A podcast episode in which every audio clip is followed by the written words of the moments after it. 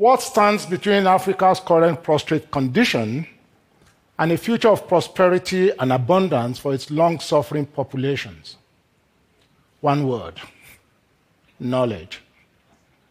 If Africa is to become a continent that offers the best life for humans, it must become a knowledge society immediately.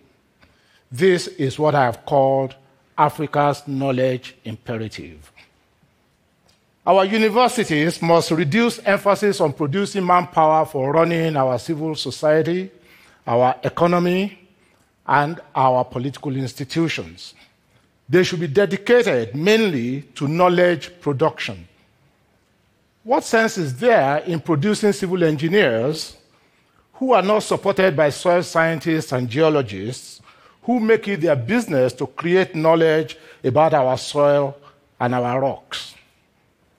What use is there in producing lawyers without jurists who produce knowledge of the underlying philosophical foundations of the legal system, we must seek knowledge.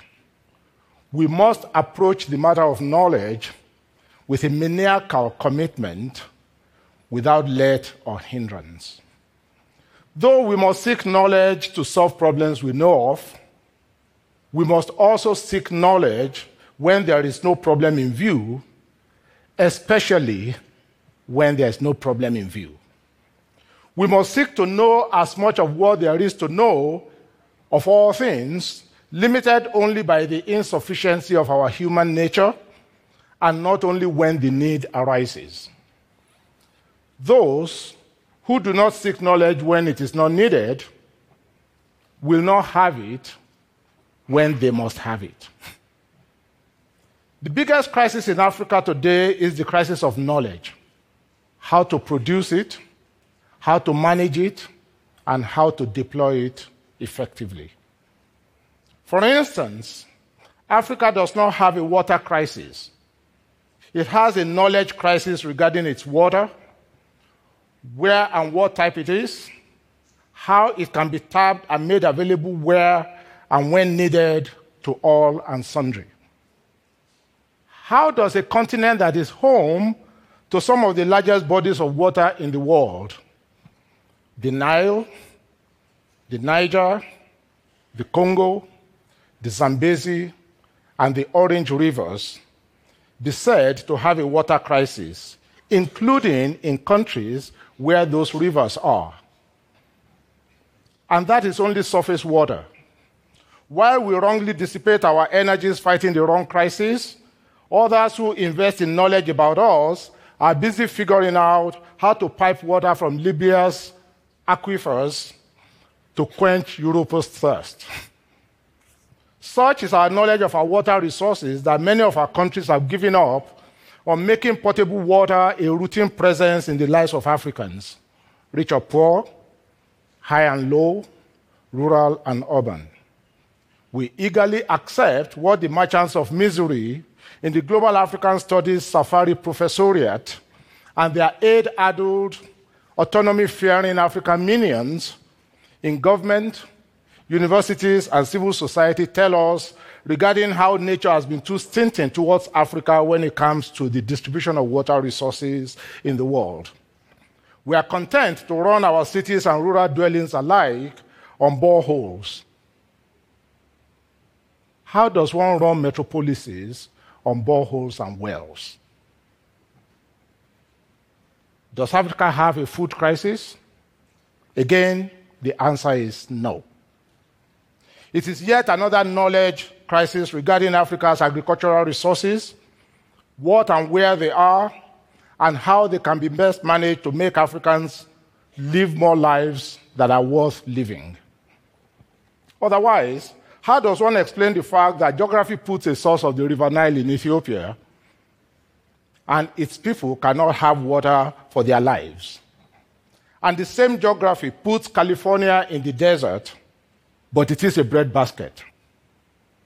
The difference, obviously, is not geography, it is knowledge.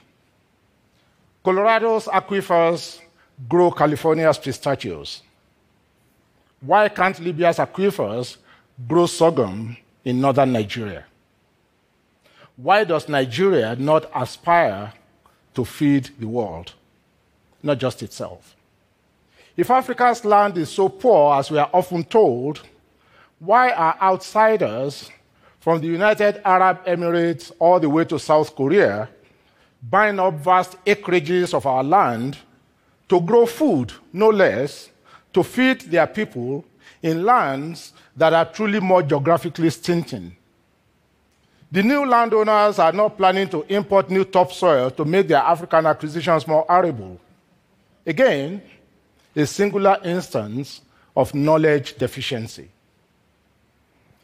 In the 19th century, our predecessors, just years removed from the ravages of slavery and the slave trade, were exploring the Niger and Congo rivers with a view to turning Africa's resources to the advantage of its people and to the rest of humanity. And their 20th century successors were dreaming of harnessing the powers of the River Congo to light up the whole continent. Now, only Buccaneer capitalists from Europe are scheming of doing the same, but for export to Europe and South Africa. And they are even suggesting that Congolese may not benefit from the scheme because, according to them, Congolese communities are too small to make providing them with electricity a viable concern.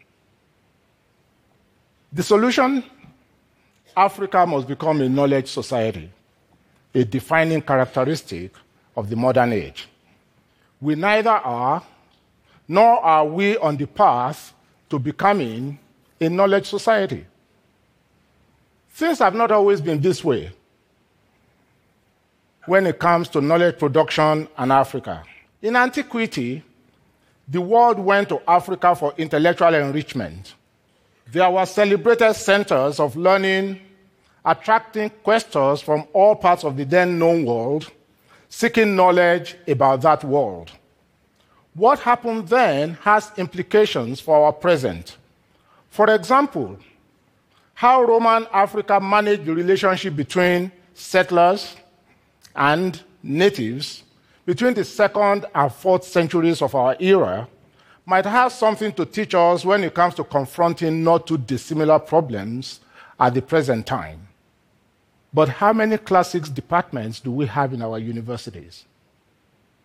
Because we do not invest in knowledge, people come to Africa now not as a place of intellectual enrichment, but as a place where they sate their thirst for exotica. Yet, for the last half millennium, Africa has been hemorrhaging and exporting knowledge to the rest of the world. Regardless of the popular description of it as a trade in bodies, the European transatlantic slave trade and slavery was one of the most radical and longest programs of African brains export in history. American slave owners may have pretended that Africans were mere brutes, beasts of burden, almost as inert and dumb as other farm implements they classify them with in their ledgers. And that's what they did. The enslaved Africans, on the other hand, knew they were embodiments of knowledge. They were smiths, they were poets, they were political counselors, they were princes and princesses, they were metallurgists, they were herbologists, they were chefs. The list is endless. They, to take a single example, brought the knowledge of rice cultivation to the American South.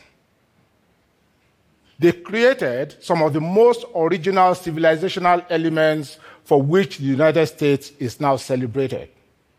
They deployed their knowledge, for the most part, without compensation.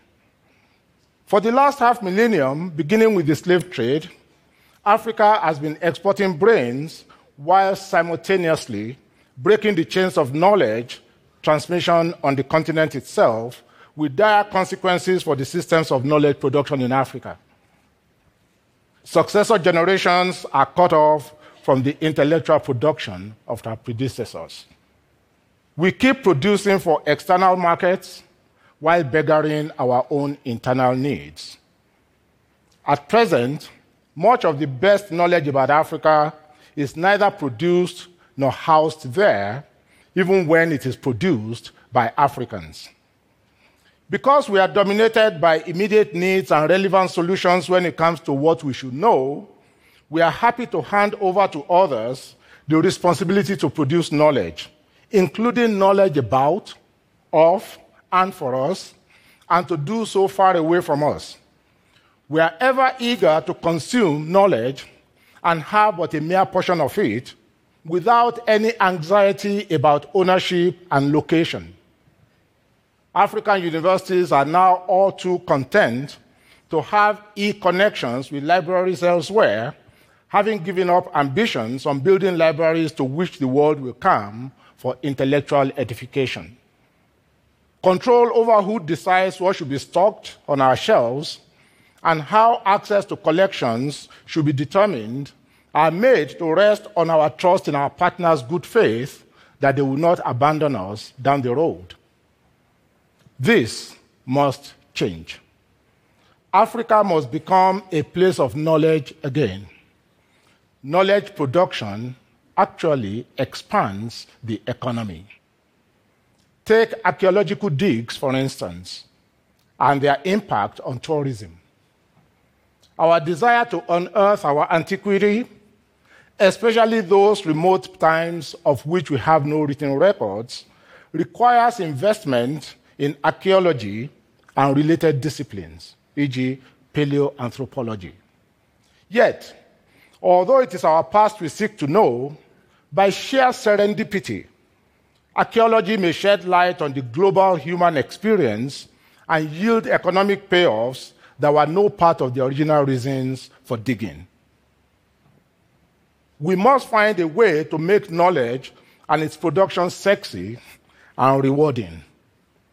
Rewarding not in the crass sense of money making, but in terms of making it worthwhile to indulge in the pursuit of knowledge, support the existence of knowledge producing groups and intellectuals, ensuring that the continent becomes the immediate locus of knowledge production, distribution, and consumption, and that instead of having its depositories beyond Africa's boundaries, people once more come from the rest of the world, even if in virtual space, to learn from us. All this we do as custodians on behalf of common humanity. Creating a knowledge society in Africa for me, would be one way to celebrate and simultaneously enhance diversity by infinitely enriching it with material and additional artifacts, artifacts that we furnish by our strivings in the knowledge field. Thank you very much.